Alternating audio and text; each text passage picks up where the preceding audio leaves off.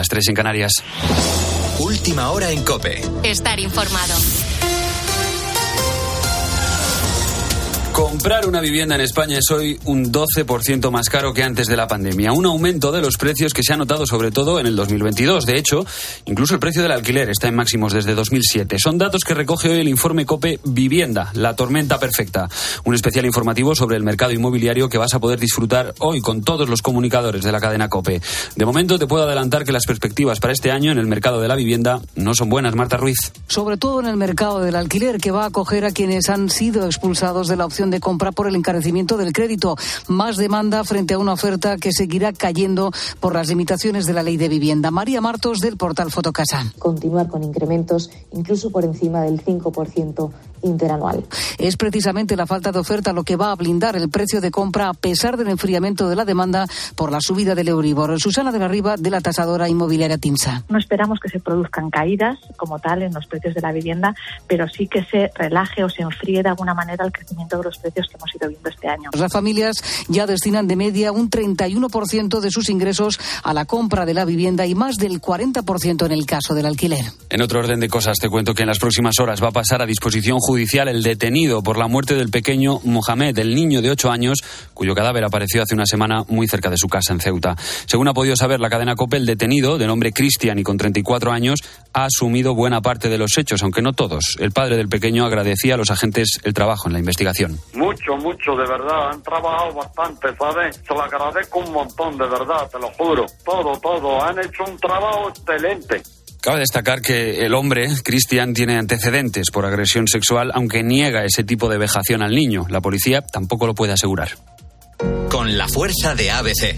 Cope, estar informado. Y hoy segundo día de Fitur. Este jueves continúa celebrándose la Feria Internacional del Turismo en Madrid. Te recuerdo que la entrada al público general estará abierta a partir del sábado. Rafa Molina. Es la primera vez tras dos años de pandemia que Fitur se celebra sin restricciones y con la presencia de hasta 130 países, entre ellos Ucrania. La feria la han inaugurado los reyes Felipe y Leticia. El sector espera que sirva de impulso para recuperar el turismo internacional. Precisamente los protagonistas de esta segunda jornada serán las agencias de viaje. Estas empresas siguen pendientes de recuperar plenamente su nivel de actividad previa al COVID. El sector confía la recuperación a las nuevas tecnologías y a los viajes de lujo. Si quieres pasarte por Fitur, puedes adquirir tu entrada para este fin de semana en la página de IFEMA. Solo tendrás que introducir tus datos y pagar la entrada. El precio es de 12 euros. Y en los deportes, Morata y Marcos Llorente han metido al Atlético de Madrid en los cuartos de final de la Copa del Rey. 0-2 al Levante en un buen partido de los de Simeone.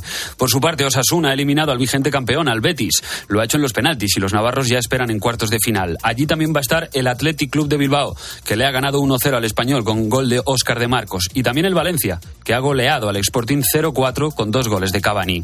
En tenis, a esta hora tenemos a Alejandro Davidovich ganando a Tommy Pal dos sets a uno y en la sesión de tarde-noche, que será por la mañana en España, juegan Pablo Carreño contra el francés Bonsi, Roberto Bautista ante el estadounidense Holt y Nuria Parrizas frente a la rusa Potapova.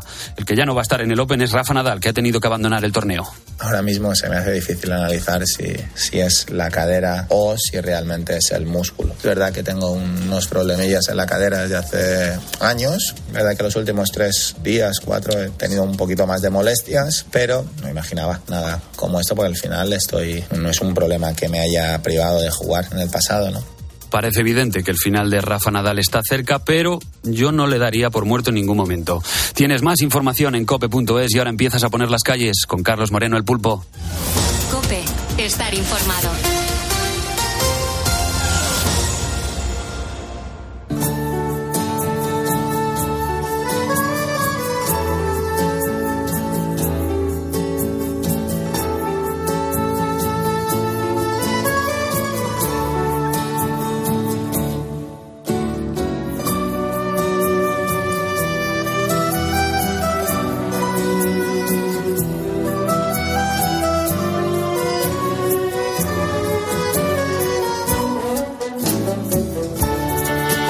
Las 4 y 4 de la mañana, las 3 y 4 de la mañana en las Islas Canarias. Muy buenos días, yo soy Carlos Moreno, el pulpo. Gracias por escuchar la radio, gracias por apostar por la cadena COPE para pasar la madrugada. Venimos de estar con Beatriz Pérez Otín.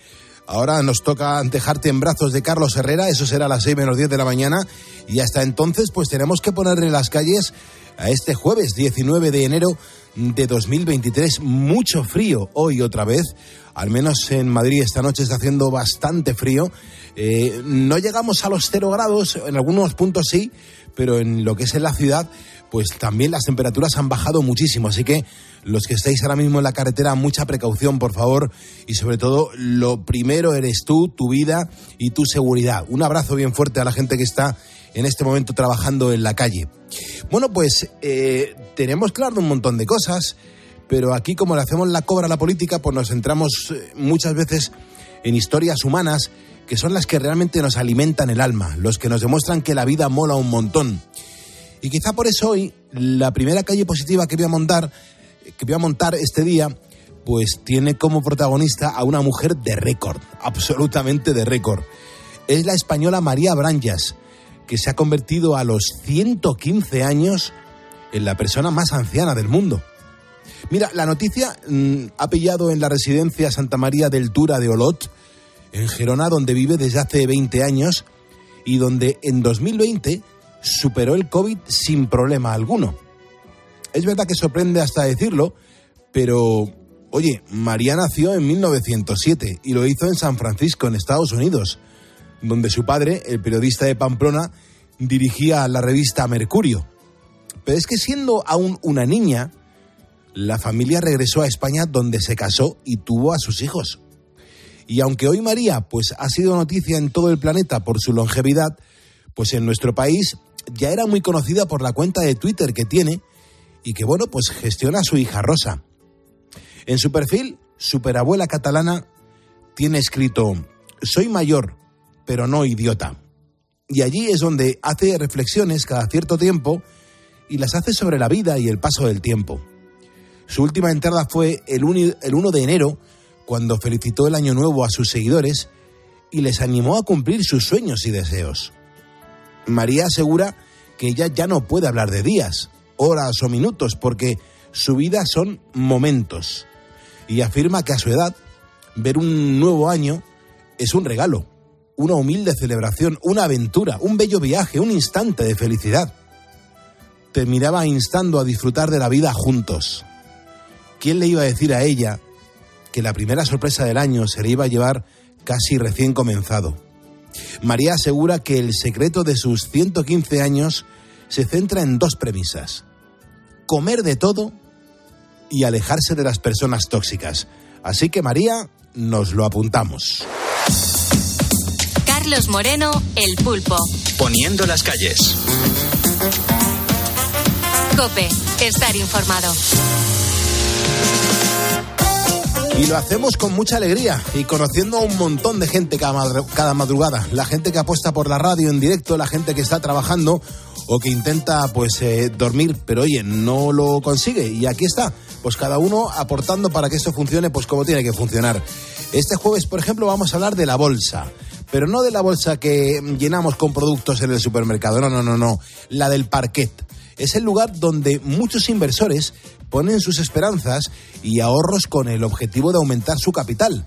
Y para ello nos va a visitar Paco, Paco Pérez, que es experto en temas financieros y todo un visionario en lo que se refiere a la aplicación de la tecnología de estos negocios.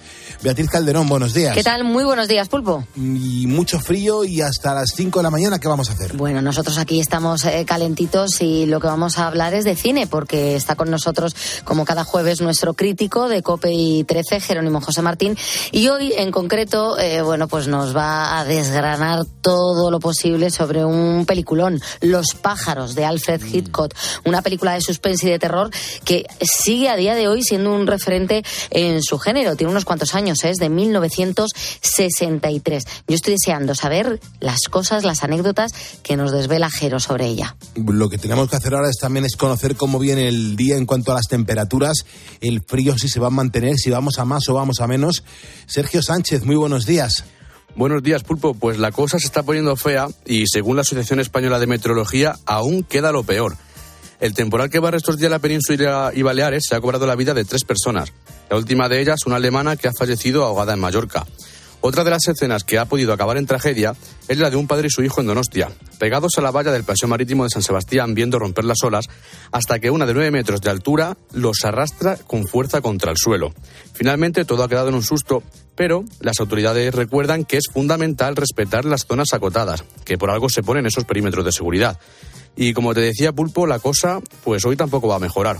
Un flujo atlántico va a atravesar toda, toda, España, se esperan precipitaciones fuertes en Galicia y el área cantábrica, nevadas importantes en el norte peninsular y grandes heladas en todo el país. Ni siquiera en las Islas Canarias se van a librar hoy del viento con intervalos fuertes que barrerá España. Las temperaturas más bajas se están notando en Ávila, Burgos, con menos 3 grados y menos 5 en Granada, seguido de Gerona, Jaén y León con menos 1 y menos 2. Por el lado contrario, las más altas se vivirán en Huelva, A Coruña y Castellón, con 15 y 16 grados, seguido de Cádiz, Barcelona y Almería con 14. Cuidado en la carretera con la nieve y con las heladas. Hay un montón de ponedores que ahora mismo están precisamente, pues eso, en las carreteras, con los camiones, con las furgonetas, el cansancio, la niebla en muchos puntos. Bueno, pues lo que siempre decimos, mucha precaución, que antes que tu vida te aseguro que no está tu jefe ni tu empresa. Lo primero eres tú y tu familia, así que mucha precaución y nada, nada de correr. Son las 4 y 11, te y 11 en Canarias. Hay ponedores que ya han obtenido el diploma oficial de ponedor de calles, pues llamando a este estudio, marcando el teléfono del, del estudio que es gratuito, el 950 6006, y en directo nos contaban, pues, precisamente eso, cómo le estaban poniendo las calles al día. Hola, buenos días. ¿Qué tal? ¿Tu nombre cuál es, por favor? Pues me llamo Jacobo. Jacobo, y, y dile a la audiencia de Poniendo las calles, ¿desde dónde nos llamas? Pues te estoy llamando ahora mismo desde China, concretamente desde Dongguan. Hola, buenos días, Pulpo. ¿Qué, ¿Qué tal? tal? ¿Por, ¿Por, dónde andas? Pues ando por Las Rozas, en el puesto de trabajo. Somos tres compañeros, Sabina María Ángeles y, y, yo. Pues estamos en la residencia Reina Sofía. Buenos días, Pulpo. ¿Por dónde, ¿Por dónde estás ahora mismo, hermano? Pues, pues mira, pues estoy casi llegando a París. ¿Casi llegando a París ahora? Sí, ahora. Hemos arrancado a, la, a las 3, a las 3 y 10 de la, de la mañana. Sebas, buenos días. Buenos días, Pulpo ¿Cómo? y compañía. ¿Cómo estás? Pues aquí ya llegando casi a Madrid. En el kilómetro 112 de la 2 estoy. Muchas gracias, Pulpo. Me alegra mucho hablar contigo y un abrazo para todo lo que hacéis el programa. Llevo dos años escuchando y sobre todo también a mis compañeros que andan de ruta. Qué grande, Sebas. Un abrazo. Ojalá tengas un día 10 minutos para salirte de tu ruta y venirte a tomar un café al estudio con nosotros, ¿vale? Muchas gracias, Pulpo, a ti y a vosotros. Gracias, ¿vale? Sebas. Buen día, hermano. Encantado, gracias. Gracias. Poniendo las calles. Venga, consigue tu diploma, que es súper sencillo. Llámame, entra en directo y el diploma, por supuesto, que va a llevar tu nombre con el logotipo de COPE. Lo malo es que lleva mi careto, pero oye, a cambio también le ponemos la bandera de España, que es la que nos une y la que nos protege a todos, ¿verdad que sí? 950 6006, entra en directo, cuéntame cómo le estás poniendo las calles a este jueves y ese diploma llevará tu nombre. Si me estás escuchando es porque eres un ponedor y juntos vamos a por el jueves.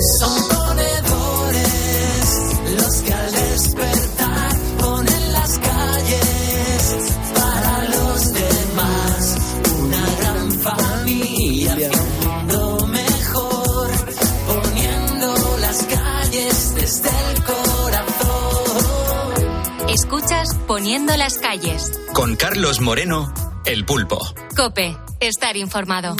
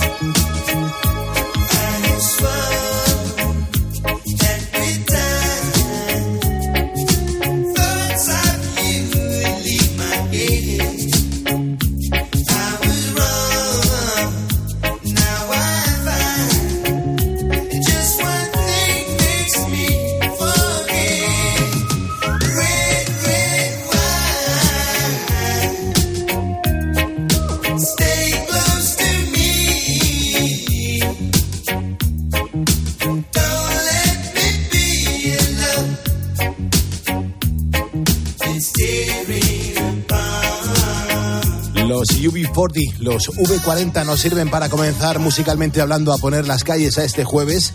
Hoy hace bastante frío, te lo estamos diciendo. Hay un montón de gente que, oye, pues eh, está haciéndose un montón de preguntas y un montón de respuestas en torno a lo que te planteamos en facebook.com barra poniendo las calles en el día de hoy. Oye, ¿y si te ocupan la casa, qué pasa?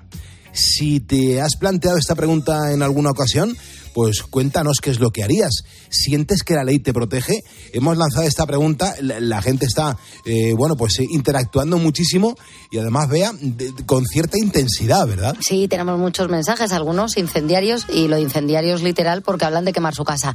Mira, tenemos por ejemplo a Enrique Monroy que dice, yo menos denunciar pulpo lo que sea y lo que sea sería juntarme con unos cuantos amigos y echarlos a palos, si la situación lo requiere, claro. O Alonso Romero nos ha contado un caso en concreto, dice, vamos a ver pulpo, a mí me intentaron ocupar la casa de la playa en Comarruga, en Tarragona. Eh, no llegaron a ceder a la vivienda, a pesar de que trataron de forzar eh, el cerramiento del porche, pero sí que llegaron al jardín. Allí quemaron una mesa. Como veían que no podían entrar, eh, realizaron muchos destrozos, quemaron una mesa, rompieron la puerta de acceso a la calle. Bueno, hicieron de todo. Lo más asombroso de todo esto es que quien me avisó fue dos días después un vecino que me dijo que la casa estaba precintada por los mozos. Me presenté inmediatamente en la playa, llamé a los mozos diciéndoles que iba a romper el precinto porque es que era mi casa. Y al día siguiente me personé en una comisaría del Vendrell para interponer una denuncia y cuando les pregunté a los mozos cómo es que no habían llamado al propietario de la vivienda, que era él, para avisarle, eh, pues se callaron, que no le supieron dar respuesta. En ese momento supe lo desprotegidos que estamos eh, en ese aspecto y les hice saber mi más profunda indignación. Eh, también tenemos a Juan Carlos que dice, yo les invitaría a salir, pero no por la puerta porque vivo en un quinto, así que lo tendrían complicado. y luego Diego Corzo que dice, a mí si me ocupan la casa, hay gente que tira también de sentido del humor, les diría que tienen que pagar la hipoteca a medias porque está por las nubes. Así Claro, que es una- es una buena manera. trataría, trataría por todos los medios de sacarles eh, el dinero. José Naranjo les pondría un taxi en la puerta para que los teletransportaran. O Conchita Robles dice que ya está informada de que se puede llamar a desocupa, que es lo que haría. Ujú, Es una, una buena opción también. Bueno, dentro de un rato vamos a, a tratar este tema con un reportaje que hemos preparado que, que es bastante interesante, sobre todo poniéndonos en la piel de la gente a la que le han ocupado la casa, porque en los últimos días sí que hemos empezado a recibir mensajes de ponedores a los cuales pues eh, la primera vivienda eh, les ha sido ocupada mientras estaban visitando la casa de otros familiares porque estaban enfermos y cuando han regresado a su casa pues la casa estaba ocupada. Bueno, pues eso entre otras muchas cosas, pero a lo largo de los días vamos a estar hablando alguno que otro más sobre la ocupación de la casa. Con lo cual, si a ti te ocupan la casa, ¿tú te has planteado eh, esta pregunta en alguna ocasión? ¿Qué es lo que harías? Eh, ¿Tú sientes que la ley te protege? Eso es lo que te planteamos en el día de hoy para que vayamos interactuando con las preguntas y respuestas que te lanzamos en facebook.com barra poniendo las calles, donde por cierto somos ya 86.040 ponedores. Yo te recuerdo que si me sigues por primera vez, tu nombre me aparece aquí en grande en la, en la pantalla del ordenador y yo te menciono para darte las gracias y la bienvenida. Así que José Pastor, Miguel Colomo Sobradillo, M. Carmen Agustín, José Luis Fernández García, Hugo Berzal e Isaac Estevez son los seis últimos ponedores que le han dado a seguirnos, que le han dado a me gusta y ya están con nosotros pues poniendo las calles y en esta red social. Así que bienvenidos y muchísimas gracias. Ahora son las 4.19, 3.19 en Canarias.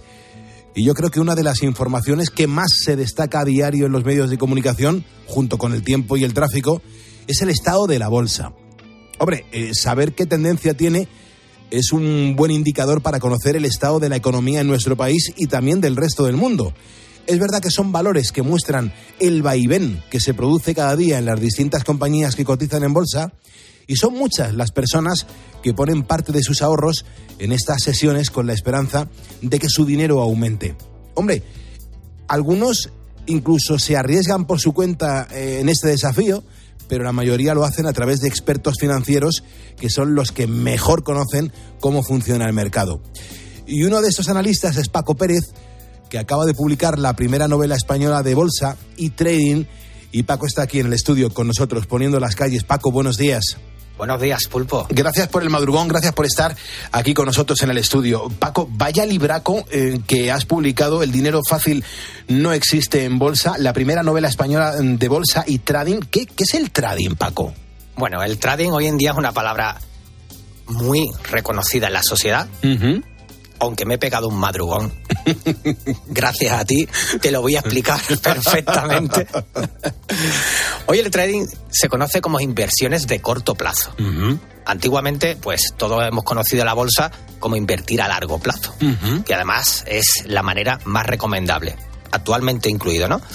Pero en la última década llegó la palabra trading, que viene muy enlazada con los brokers online. Antiguamente la palabra intermediario financiero había pocos, había pocos brokers.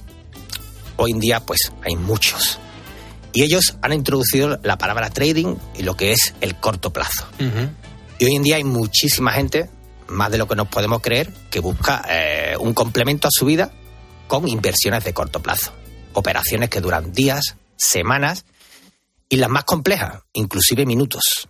Minutos. O sea que están jugando un poco a la ruleta. Están apostando por un blanco y negro y si ganan, ganarán mucho y si pierden, perderán todo. Efectivamente. Eh, lo podemos enfocar con una tragaperras. Claro. Es decir, estás todo el día echando, hay alguien que se está llevando unas comisiones, sí o sí, como el bingo, tú cuando entras en el bingo, entras y entras perdiendo, el bingo siempre gana, ¿no? Claro. Pues aquí en el trading pasa más o menos lo mismo. Es decir, aquí hay un- una figura financiera, evidentemente legal, que es el broker, y él siempre cobra, o siempre gana. Después, el que hace la inversión en muy corto plazo, pues evidentemente corre riesgos. Paco, hay gente que, eh, eh, y más en estos últimos años, que, que dice, ¿para qué voy a tener el dinero en el banco si no me está rentando nada? Voy a jugar un poquito en bolsa, sobre todo eh, en largo tiempo, ¿no? Para, para dentro de unos años, a ver qué es lo que sucede. Sí, estos últimos años, prácticamente una década, hemos tenido los tipos en mínimos, en negativo prácticamente. Es decir, el dinero en el banco te costaba. Y más con la inflación. Voy a decir, con una inflación galopante, estabas perdiendo dinero. Claro.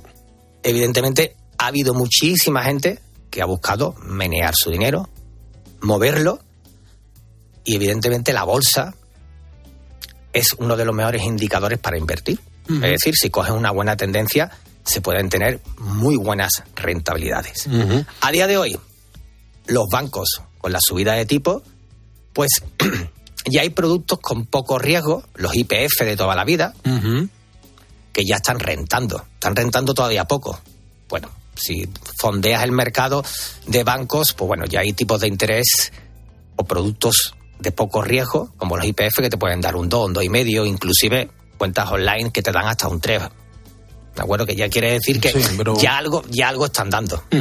Incluso hay también bancos que mm, por empezar a jugar en bolsa te, te dan más dinero y te facilitan las cosas y te dicen que no te van a cobrar. Eso mucho, eso, eso es como el timo de la, de la estampita. Claro, es que por algún, algún lado te lo van a quitar, ¿no? Yo no conozco a nadie que regale dinero. Claro, claro. o como el antiguo refrán, duro por peseta, quien los da? Claro, efectivamente, efectivamente. ¿Cuántos años llevas trabajando en torno a la bolsa? Bueno, yo llevo la primera que bueno, la primera que que invertí pues hace prácticamente 33. Me he dedicado siempre a la bolsa exclusivamente, bueno, pues prácticamente las dos últimas décadas y los últimos 20 años sí.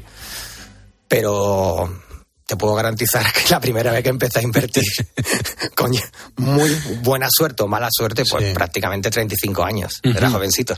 Y luego además has formado a un, a un montón de personas para que se sepan defender. Efectivamente, eh, cuando empecé a dedicarme, cuando hace- empecé a dedicarme a este mundo, pues eh, fui aprendiendo eh, de muy buenos profesores y vi, y vi que existía una laguna importante, una laguna infinita, que era el tema de la formación. No había formación exclusiva de bolsa. Actualmente la hay, pero hay que buscar la de calidad porque también hay poca. Y en los últimos, bueno, empecé, llevamos 13 años formando inversores. Los enseñamos a leer gráficos, que hoy en día es lo que está de moda. Todo el mundo quiere leer un gráfico. Porque ahí es donde están las tendencias representadas. Claro. Por, por cierto, ¿por dónde se empieza a leer? ¿Por la izquierda o por la derecha? Porque yo creo que todo tiene que empezar por ahí, ¿no? Mira, lo importante es, como yo siempre digo, es comprender la izquierda porque la izquierda te va a dar el futuro, que la derecha. Madre mía. Es curioso, es curioso lo que Así acabas de que decir, no, ¿eh? que no me Que no me malinterprete nadie, pero lo has dicho, ¿eh? que no me malinterprete nadie que estamos hablando de gráficos y de bolsa. Vale, vale, vale, vale, vale. O sea que se, eh, se empieza a leer por la izquierda, aunque luego realmente el peso lo tiene la derecha al final, ¿no? Que es lo que no conocemos. ¿vale? La incertidumbre. La incertidumbre. Es decir, esa parte blanca que nosotros debemos de configurar, elaborar y sobre todo tener una estrategia con entradas y salidas muy elaboradas. Es decir, si vas a la bolsa por el primer viento que viene, pues imagínate, es como el velero que va a alta mar Claro. y pierde el rumbo. Y dice, bueno, ¿qué hacemos ahora? ¿Para dónde vamos? Bueno, vamos a esperar que el primer viento que venga, a ver dónde nos lleva. Claro. Pues la bolsa igual. Pero qué vértigo, ¿no? Porque mm, mucha gente, las primeras inversiones de las personas en, en la bolsa le- les tiene que invertir, o sea, les tiene que dar mucho vértigo y también tienen que tener un remanente por si esto falla, que, que, que no se queden sin nada. Los pies en el suelo hay que tenerlo siempre, hasta para cruzar un paso de peatones, ¿de acuerdo? Eh, que tú vayas a la bolsa con todos tus ahorros es una locura. No, desde luego. Pero hay gente que lo hace. Y muchísima. Y palman todo. Sí palman. Cuando no estás bien asesorado, casi siempre se palma. Y inclusive hay gente que mm, palma y debe dinero porque ha pedido un préstamo al banco. Uf, o sea que te puedo contar historias de las últimas dos décadas y estamos aquí mm, varios días. imagino. Paco, ¿cuántos clientes tienes? Bueno, la palabra cliente no me gusta, son alumnos. Alumnos. Yo los enseño, yo los formo, yo les enseño a leer gráficos, yo les doy mi experiencia de las últimas dos décadas. Al final son mis amigos, porque después de muchos años yo vengo a Madrid, a Barcelona, a muchas partes de España, bueno, inclusive Sudamérica, Estados Unidos, que también los tengo, y son amigos míos, quedamos, eh, hacemos reuniones, comemos, me llevan a ver monumentos cuando viajo. Y esa gente, una vez que les ha formado, ¿a qué se dedican? Eh, Bueno, la mayoría tienen sus propias profesiones y lo que busca es un complemento a sus ahorros. Qué bueno. Lo que busca es tener los ahorros bien invertidos y sobre todo hacerlo ellos mismos, no depender de nadie. Yo siempre aprendí una cosa, lo aprendí aquí en Madrid, en la Escuela de Finanzas, que nunca le prestes dinero a nadie sin conocer quién es para que te lo invierta. Eso, eso se me quedó a mí grabado. ¿Vale? ¿Por qué? Porque prestarle dinero a un conocido, a un primo, a un amigo, al gurú de turno, eso termina en ruina el 100%, Seguro. el 100 de las veces. Claro. Paco, eh, vamos a centrarnos un poco en el, en el libro, te lo digo más que nada porque el tiempo va pasando y, y no me queda mucho, pero eh, el libro es una novela, mm, eso hay que dejarlo bien claro, y hay un par de capítulos a la suerte del, principi- del principiante y del novato. El negocio de la bolsa puede llegar a ser adictivo, te lo digo porque mucha gente este libro le va a pare- parecer súper interesante, de hecho vas por la segunda edición y, y la gente va a aprender un montón de cosas en torno a este libro. Bueno, lo principal de este libro, cuando lo saqué y por qué ha tenido tanta aceptación, tanto en España como en Latinoamérica, inclusive en Estados Unidos bastante, en la comunidad que habla castellano, es que son actores reales. Esos personajes son personajes de mi academia. Son personajes que yo llevo años con ellos y sé su principio, su madurez y cómo están actualmente invirtiendo en bolsa. Claro. Entonces, cuando empiezas a leer el libro, lo primero que te hace es, es que tú mismo sabes ya qué perfil de actor o de, de actor del libro eres. ¿Por qué? Porque ahí hay cuatro o cinco historias que te van a pasar en bolsa sí o sí. Qué interesante, Paco, por favor. Eh, y, y, claro, toda esta gente le ha cambiado la vida después de leerse el libro, después de que les hayas formado. El libro está enfocado tanto a profesionales como a gente que está empezando. ¿Por qué? Porque los errores que cometen ellos no quiero que lo cometan los nuevos lectores del libro. Es decir, ahí hay muchos errores en tiempo real que ellos han cometido en crisis financieras pasadas, que lo que yo quiero que en las crisis financieras que van a venir, y se espera la más gorda, cuidado con esto, que no lo cometan ellos. ¿De acuerdo? Entonces el libro va, está muy enfocado tanto al profesional, que se va a ver identificado con los perfiles que hay ahí, como al que está empezando ahora de nuevo. Y la última pregunta me la manda Pilar Velasco, que nos está escuchando desde Valladolid. Me dice, Pulpo, ¿le puedes preguntar a Paco, por favor, si es lo mismo acciones, divisas o futuros? Hombre, para nada. Los futuros son derivados, tienen un subyacente y estamos trabajando con un producto financiero que lleva generalmente apalancamiento. La palabra apalancamiento ya suena a peligro. Suena raro, suena muy raro eso, Paco. Las acciones, bueno, las acciones es una participación de una empresa. Tú puedes tener una participación mínima del. Santander comprando X acciones. Y lo que gane el Santander lo reparten y tú Efectivamente. pillas un pellizquito. Casi, si- casi siempre, por ejemplo, en el Santander Telefónica, los blue chip dan dividendos. ¿De acuerdo? Entonces, una parte proporcional. Algo trincas. Más la rentabilidad en el largo plazo, casi siempre trincas. Bien, muy bien. Y por último, divisas equivale a, a, a Forex, al mercado Forex, al mercado de divisas. ¿Forrest Gump? Bueno, no, no- no llegamos ya a ese estilo. Ya quisiéramos correr como corre él, ¿no? el euro, el dólar, el yen también existen gráficos, se puede invertir según las tendencias que tengan. Ajá, genial. Paco, me gustaría que em, dieras pues la forma de comunicarse contigo, lo digo por si hay algún ponedor, algún inversor, alguien que quiera pues contratarte, saber de ti, em, conocer un poco más el mundo de la bolsa desde un punto de vista mucho más profesional. ¿Cómo pueden entrar en contacto contigo? Bueno, pues generalmente la principal es nuestra web de inversión, que es pacopereztrading.es. Y después en redes sociales, bueno, en redes sociales tenemos muchísimos seguidores, que seguramente alguno nos está escuchando, que sea muy, muy temprano. Eh, Paco Pérez Trading, eh, mi Instagram, que es muy conocido, Paco Pérez Trading de Correcto. nuevo, el YouTube. Es decir, hoy en día estamos en redes sociales porque, bueno, al final tenemos que impartir nuestra experiencia. y acercar un poco el mundo de la bolsa a la gente normal y corriente, a la gente de la calle, porque oye, también los ahorros ahí están y si uno tiene la capacidad de desprenderse de unos poquitos y entrar en la bolsa, pues van a conocer un mundo que es apasionante. Muy apasionante. Paco, mil gracias por el viaje y por venir aquí a poner las calles con nosotros. Ole, buenos días. Hasta luego. seguimos en COPE, seguimos levantando España. Nada sabe tan dulce como su boca. Me transporta una nube cuando me toca. La estela de su cuerpo te abre camino como una antorcha. Tempestades desata mientras escapa sobre su escoba. Nada sabe tan dulce como su boca.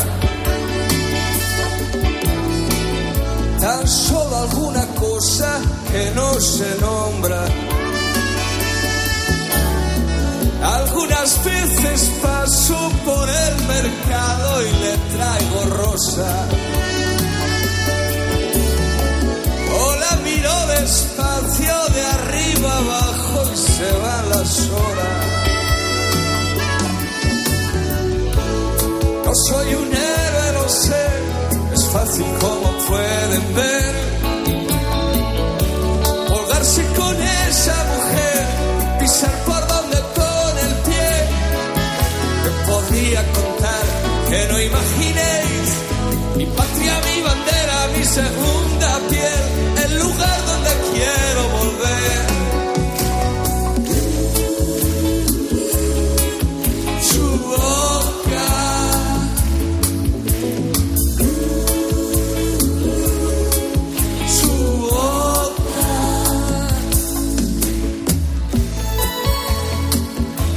4.33 de la mañana, las 3.33 de la mañana en las Islas Canarias. El objetivo es llegar a las 6 menos 10 de la mañana, dar la del pulpo a Carlos Herrera para que él continúe a partir de las 6 con Herrera en Cope. Hoy estamos hablando de un montón de cosas, vean, en el sentido de qué pasaría si nos encontramos un día nuestra propia casa ocupada, cómo reaccionaríamos, nos sentimos eh, protegidos por la ley, realmente estamos protegidos ante la ley, Eh, se les saca a esos ocupas fácilmente de las viviendas, los ponedores están que se salen. Pues mira, tenemos a Anando que nos ha dado un consejo. Dice, vamos a ver, cuando te ocupan la casa y, y te enteras en el mismo momento, lo que tienes que hacer es llamar a la policía y decir que te están robando, porque es la manera de que así entren eh, a, a saco para que, ver lo que están haciendo esas personas que no son los propietarios de la vivienda. Si lo que dices es que te la han ocupado, directamente no pueden hacer nada. Te dicen que, que, eh, tienes que denunciarlo y ya, no, oye, no es- pueden acceder a la vivienda. O sea, el truco es un poco cómo movilizas a las fuerzas y cuerpos de seguridad del Estado para que eh, puedan ponerse en marcha. Porque Eso cuenta Nando. la, la pro- o sea, en sí la ley no, no aplica para que la- haya que ir allí a, desocupar rápidamente a la gente. Efectivamente, yo no sé cómo funciona eh, el tema. Yo sé que eh, un allanamiento de morada, por ejemplo, que alguien entre, entre en tu casa, se puede denunciar y, y efectivamente se presenta a la policía. Pero no sé dónde ven los agentes esa diferencia. Nos lo podrían explicar lo mismo si hay algún policía que nos esté escuchando. Como un agente sí que determina lo que es un robo y entra en la casa para parar eh, ese robo o que es una ocupación y entonces no puede hacer nada. Bueno, eh, tenemos al- también a Alejandro Vara, que nos cuenta una historia. Dice, yo conocí a un señor ya fallecido, entonces era viudo y jubilado, que le ocurrió mientras pasaba una temporada con su hija en Gran Canaria. Y lo que hizo es que cuando volvió se buscó a tres personas y mediante una vecina de 8 años, hija de quien le había avisado de que en su casa se habían metido unos delincuentes, pues a pleno día la niña tocó el timbre para que no sospecharan al ver por la mirilla y según abrieron entraron los tres contratados de este hombre, seguidos del dueño, y nada, un par de minutos después ya estaban fuera. Eh, era una pareja de 40 años y una chica adolescente que, que bueno, pues eh, que tuvieron que salir de la casa, claro. Bueno, hay un montón de ideas. Hoy los ponedores nos están dejando eh, sus reflexiones en facebook.com barra poniendo las calles. Doy las gracias a Leopoldo Ortiz, a Toño Hernández, porque nos acaban de seguir. También lo acaba de hacer Miguel Colomo Sobradillo, José Luis Fernández, Mari Carmen Agustín eh, y también Hugo, Hugo Berzal Álvaro. Son ponedores que nos acaban de seguir y les doy las gracias y la bienvenida. Vamos a abrir el teléfono del estudio que es gratuito, hay un montón de gente que lo marca y muchos dicen que están desesperados porque siempre está comunicando. Pues paciencia, que de verdad que en, algún momento lo tendrá suerte y lo descolgaremos porque la línea no esté ocupada. Pero es que de momento llama un montón de, gente. Miguel Ángel es un, un, ponedor que está currando en este momento. Miguel Ángel, buenos días. Hola, buenos días. ¿Dónde estás? ¿En qué parte de España? Pues mira, estoy en un pueblecito de Córdoba, Montilla.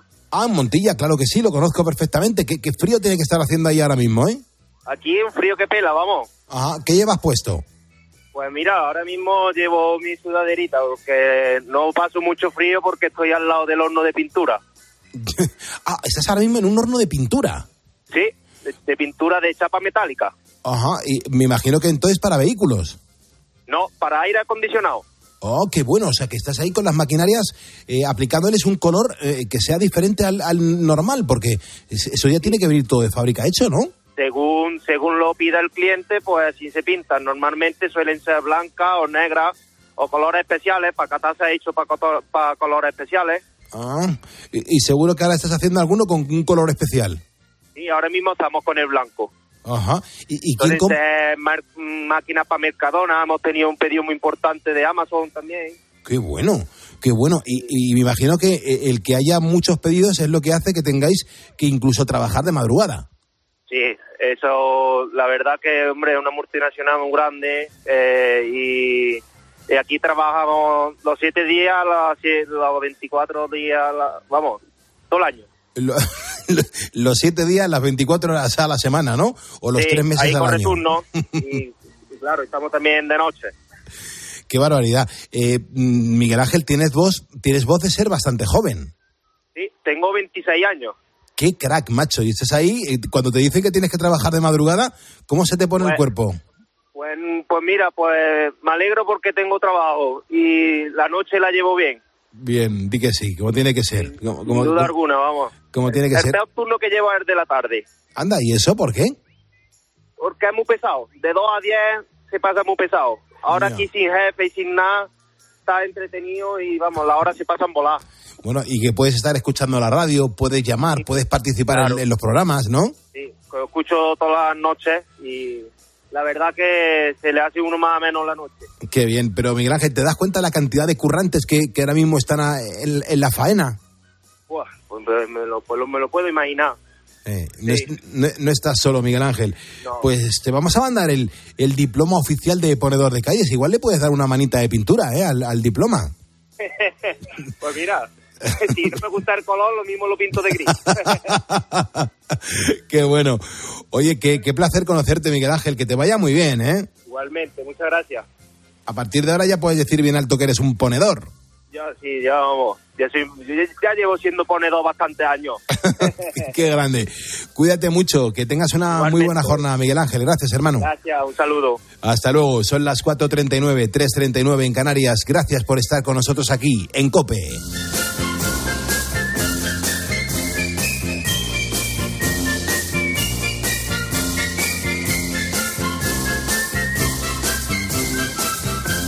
Carlos Moreno, El Pulpo. Poniendo las calles. Cope, estar informado. En Herrera en Cope estamos empeñados en hacerte sonreír. ¿Cuál es la croqueta 10? La, la mega croqueta, digamos que... ¿Nos cuentas tu historia? Miguel Ángel, buenos días. Buenos días, Carlos. Mi madre hace una croqueta con la palma de la mano. Tiene un clavo que yo no la he probado en mi vida, la verdad, no porque es de mi madre. Y más yo te lo digo, no vaya a decir nunca la, la- la receta. A las 10 de la mañana, la diversión está garantizada con Carlos Herrera y la hora de los fósforos. En Herrera Incope. Escuchas Poniendo las calles. Con Carlos Moreno, El Pulpo. Cope, estar informado. Nos vamos al cine para verlo con otros ojos. Dicen que empezó todo al llegar usted. Nunca acaban de emigrar. El fin del mundo. ¿Por qué lo hacen? ¿Quién es usted? ¿Qué es usted? ¿De dónde viene? ¿Es usted infernal? Mirad las aves del cielo. Ni siembran ni ciegan. Su Padre Celestial las alimenta.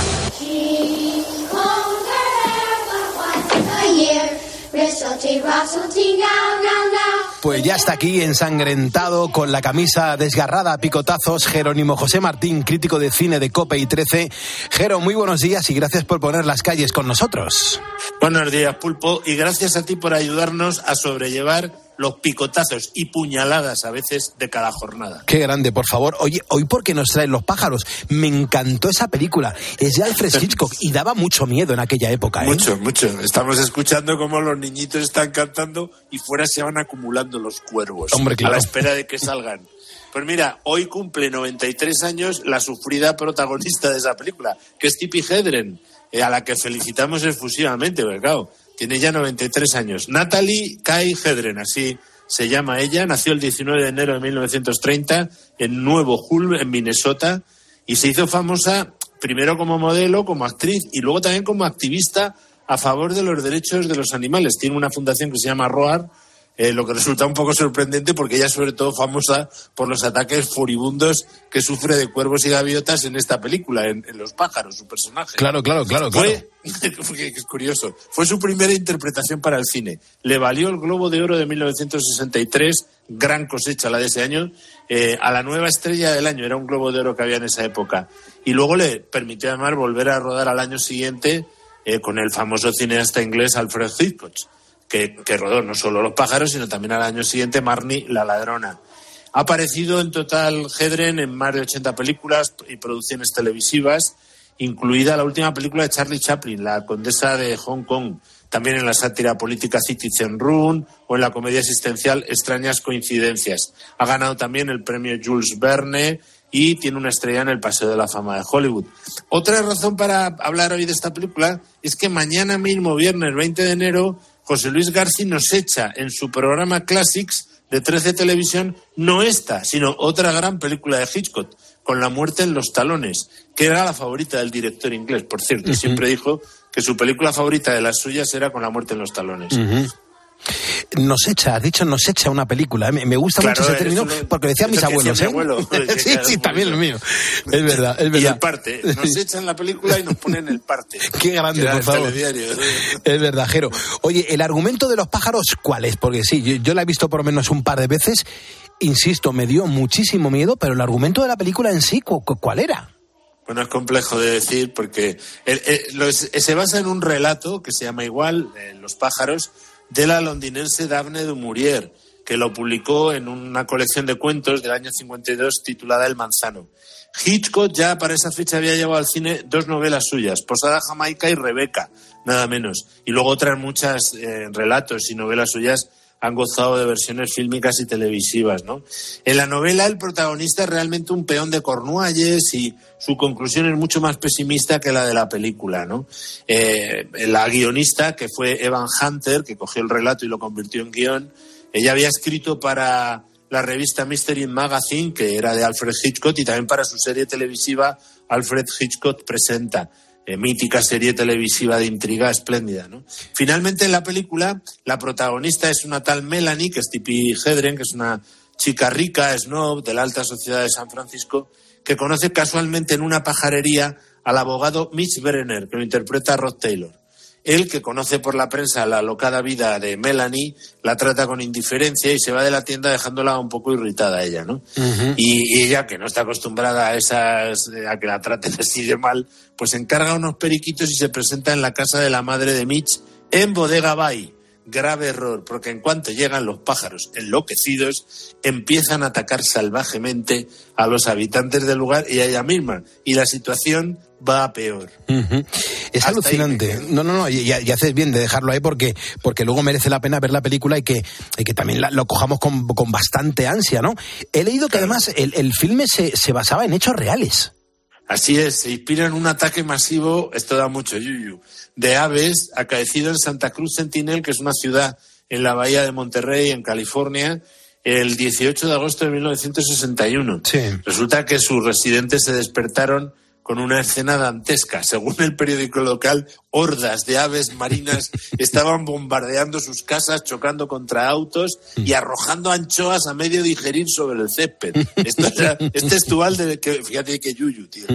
Hitchcock se enteró de este hecho, claro, y al que le faltaba tiempo para coger historias de estas, lo, la guardó y lo usó como material de investigación para esta película. ¿no? Luego se supo al cabo de los años que la verdadera causa de ese comportamiento de las aves fueron unas algas tóxicas que contenían en concreto ácido demoico, que ataca directamente al sistema nervioso. Eh, pero eso no se sabía en los años 60 cuando rueda esta película Hitchcock. Luego ya después uh, se habló mucho del ácido domoico, ojo con él, que te da el yuyu. Ya, ya, ya. Yo imagino que en aquella época, al margen de que Alfred Hitchcock ya fuese una marca reconocida a nivel mundial, eh, esta película de los pájaros sería un exitazo desde el momento de su estreno.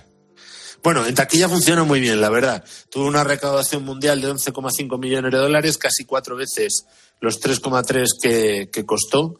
Además, Ubiworks fue nominado al Oscar a los mejores efectos especiales. Como hemos dicho, Tippi Hedren ganó el Globo de Oro en 1964 a la mejor actriz. Es equo, por cierto, con Úrsula Andrés y Elka Sommer. En el 2016, Los pájaros fue incluida en el Registro Nacional de Películas por la Biblioteca del Congreso de Estados Unidos, es decir, fue considerada cultural, histórica y estéticamente significativa, cosa que, en fin, en su época a lo mejor no tenía ese prestigio, pero después sí, porque de hecho en su época las críticas fueron mixtas, sobre todo en Estados Unidos. O sea, hubo también eh, críticas críticas con la, con la película. Claro. Le fue mejor en Europa. De hecho, la película, la revista francesa Carriers du Cinéma la puso en el segundo lugar en su lista de las 10 mejores películas de 1963. Con el tiempo ha mejorado muchísimo su consideración entre los críticos que vamos, todo el mundo la consideramos un título clave del género de terror, claramente. En Rotten Tomatoes son positivas el 93% de las 59 reseñas seleccionadas, que le dan una media de 8,2 sobre 10. Me parece que estaba, que es acertada esa. Supuestamente a Daphne du Maurier no le gustó mucho la película, porque claro, ella era inglesa, le cambiaron la ubicación de una granja inglesa a una comunidad playera californiana, no le hizo mucha gracia, parece ser. Y luego sufrió, porque es el verbo que hay que emplear en 1994, una secuela televisiva que se tituló Los pájaros 2, El fin del mundo, que era tan mala, tan mala que su director, que se llamaba Rick Rosenthal, eliminó su nombre de los créditos y usó un pseudónimo que se usa en, en, Hollywood habitualmente, que es Alan Smithy. Cuando tú te quieres desmarcar de la película, la, la, ha dirigido un tal Alan Smithy, que es el peor director de la historia. ¿no? En ella, Tippi Hedren interpreta un personaje secundario. Uh -huh. Bueno, eh, hay que avanzar, te lo digo porque durante el rodaje de esta película eh, yo me he enterado que hubo sus más y sus menos entre Hitchcock y Tippi Hedren, porque eh, hubo como roces ahí, ¿no? Sí, sí, tras la muerte de Hitchcock, Tippi Hedren afirmó que el famoso director actuó de manera inapropiada con ella durante el rodaje de Los pájaros, pero que ella rechazó sus requerimientos y tal, un poco por la línea del sí es sí, los abusos y tal. Más tarde en sus memorias y en diversas entrevistas rectificó, o sea, o matizó, dijo que esas agresiones comenzaron más bien al final del rodaje de Marnie y la ladrona, o sea, al año siguiente, ¿no? Su siguiente película con Hitchcock, ¿no? En cualquier caso, durante la filmación de la escena del ataque de los pájaros a la cabina telefónica, uh -huh. Hedren acabó con cortes en la cara porque un panel de vidrio se le rompió encima de ella. Joder. Algunos dicen que, que, en fin, permitido por Hitchcock, no se sabe, ¿no? Yeah, yeah. Además, siempre insistió eh, ella en que le engañaron sobre la logística de la secuencia final del ataque masivo, porque iba a haber un montón de aves mecánicas y al final, a última hora, en el último minuto, Hitchcock la reemplazó por aves reales y se montó un cirio en el rodaje de mucho cuidado, claro. Uh -huh. eh, esta controvertida relación de Hitchcock y Hedren la hemos podido ver en una película del 2012 de Girl, de Julian Harrold, basada en un libro de Donald Spoto. Ahí cuenta un poco todo esto. No sé, no, no, no se ha insistido mucho en eso, ¿no? La hija de Hedren, Melanie Griffith, eh, que es su hija, afirma que el abuso de Hitchcock, o sea, el abuso con toda, se extendió a ella. Dice que tenía entonces seis años y que un día Hitchcock le regaló de broma una figurita de cera de su madre en un diminuto ataúd. Realmente es un humor muy negro el de Hitchcock, sí. Oye, y con, y con los cientos de pájaros que aparecen en la película, ahí también tendría que haber problemas, porque es que había mucha gente en los platós en ese momento. Sí, sí, la mayoría de los pájaros que se ven en la película son reales. Ah. Aunque se estima que se gastaron más de 200 mil dólares en crear pájaros mecánicos, sobre todo para las tomas así más cercanas.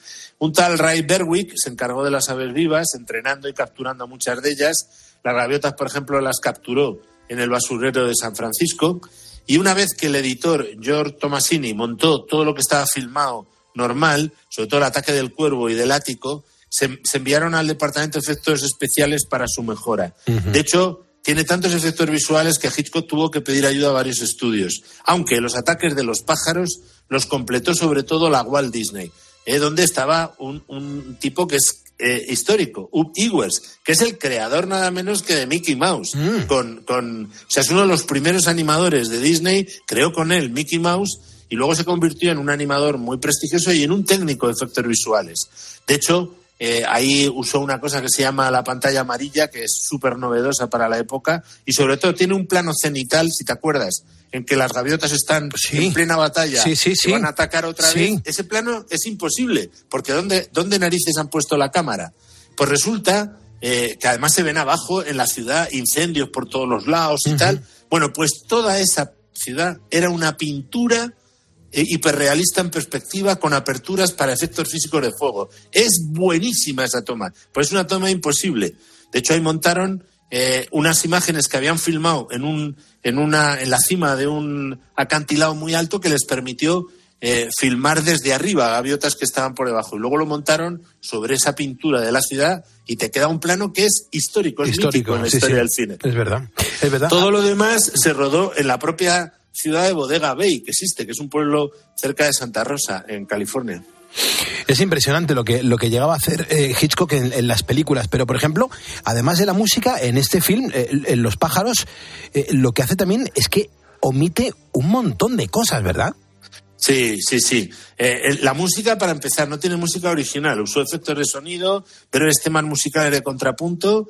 Eh, incluso empleó ahí el antecedente, digamos, del sintetizador, que lo llamaban Mixture Tratanium electroacústico, nada menos, ¿no? O sea que, de hecho, eh, lo que hemos escuchado de banda sonora es el arabesco número uno de Debussy, que lo toca Tippi Hedren, y luego la cancioncita esta de los niños, que es súper inquietante, vamos a acabar con ella también, eh, porque Bernard Herrmann, eh, que, que había hecho más cosas, hemos puesto un fragmento de Con la muerte en los talones, también para recordar esto, mira, ahí tenemos a los niños, Sí, ¿no? aquí están ya. Que, claro, pues, además de la música, omite, por ejemplo, una explicación racional. No sabes por qué atacan las aves, lo cual te crea mayor inquietud. De hecho, suprimió el clásico dien del final para que la desazón continuara. La gente piensa, bueno, me va a explicar ahora por qué han atacado los pájaros. Pues no, no lo explica y te quedas hecho polvo.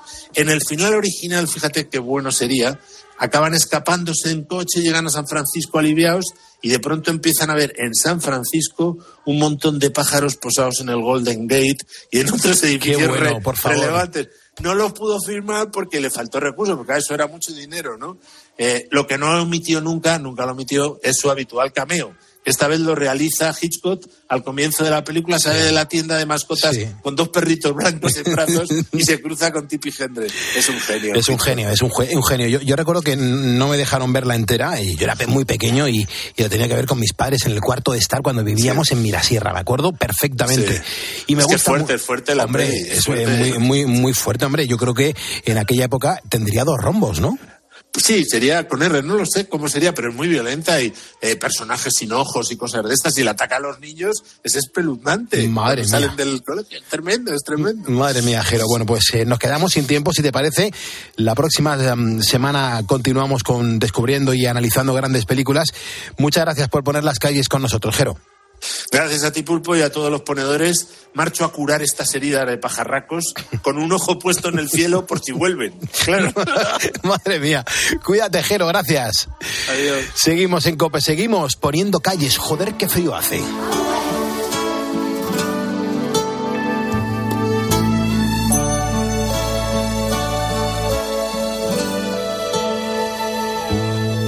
te llevo muy dentro de mí. La locura que viví por ti aún se alberga en mi corazón. Te dejé partir no me explico la razón por qué paso la vida pensando. Paso las noches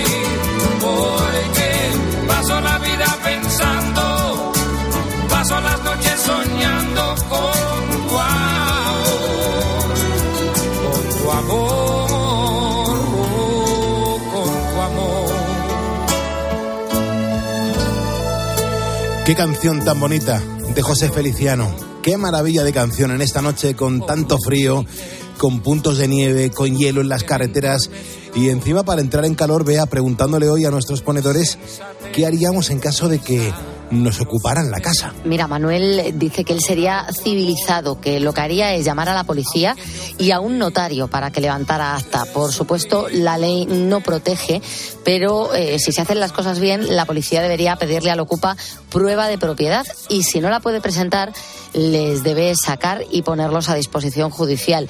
Y nos cuenta que hay grupos de letrados en colegios profesionales de Cataluña eh, que están ya abogando por cuatro medidas que serían básicas e inmediatas en esos casos de ocupación, que estaría muy bien que la gente los conociéramos, porque sabríamos cómo actuar. Eh, Francisco Ferris dice, pues no sé, lo puedes llamar ilegal, legal, alegal, a mí me da igual, les aseguro que en abogados no me voy a gastar el dinero. Del mismo modo, más rápido que ellos van entrado, han entrado, tienen que salir. Me costará dinero igualmente, pero es bastante efectivo. O Espada Calero dice, pues yo en el momento que salgan de casa lo que haría es llenar la cerradura de pegamento y de palillos para que no pudieran entrar más y después acudir a la ley. Bueno, hay un montón de, mensajes, un montón de comentarios que nuestros ponedores nos están dejando en facebook.com barra poniendo las calles. Me hace mucha gracia el que Nacho Pérez nos deja. Dice, Pulpo, yo lo que haría si me- ocupan la casa es meterme con ellos, a ver si me aguantan. Porque claro, creo cada uno con su enfado y con su forma de ser. Lo mismo, Nacho, tienes las cosas muy claras y acaba con ellos ¿eh? y se piran. ¿eh? Claro, si no puedes con el enemigo, pues Únete. únete a él y lo Claro. revientas desde dentro, claro. Porque, oye, hay algunos que tenemos unas manías que seríamos capaces de expulsar de nuestra vida Claro sí. al, al delincuente más pintado. ¿eh? Desde luego que sí. A esta tía no la aguanto. Desde luego, claro, que, que te- a uno que le huelen los pies, al otro que tiene las manías de cerrar todas las puertas, al otro que le gusta abrir, dormir con las ventanas Y uno abiertas. que, que apaga Pues al y enciende la luz diez veces antes de salir de la habitación. Los ocupas están mejor donde estaban antes, ¿no? Sí, sí. Se cogen sus bártulos Claro, y se largan. Y se largan. Bueno, hay un montón de, de gente que uno a uno le dan a seguirnos. Gracias por estar con nosotros. Use Mateos Mateos, que está trabajando en Porcelanosa. Judama Juan Antonio Ponce Delgado, que está en Morón de la Frontera. Miguel Manglano Castel y Airi. De verdad, gracias Miguel Manglano por, por estar con nosotros, por darle a seguirnos, porque esto nos ayuda un montón. Y a Leopoldo Ortiz, uno a uno, vamos mencionando a los ponedores que nos escuchan, que se suman a este programa de radio y te demostramos que no somos bichos raros, que, que aquí no hablamos de política y que nos va bastante bien porque de verdad que aglutinamos a la gente que intenta dormir y también a los currantes, a los que están levantando España. Bueno, no, te vayas muy lejos, más que nada porque eh, el programa continúa hasta las 6 de la mañana y en la próxima hora pues vamos a hablar de una sentencia judicial donde se ha declarado de forma definitiva que un policía nacional no puede compatibilizar ese trabajo con el de actor de cine para adultos. Bueno, esto es increíble, ¿verdad que sí? Bueno, pues no te lo pierdas porque te lo vamos a contar enseguida. Gonzalo Zavalla tiene que actualizarnos la información y aquí, mm, pasito a pasito, tacita a tacita, te recuerdo que si me sigues, yo lo veo aquí en este ordenador que tengo delante, tu nombre me aparece y yo te mencionaré para darte las gracias y también la bienvenida. Gracias por estar en la cadena Cope.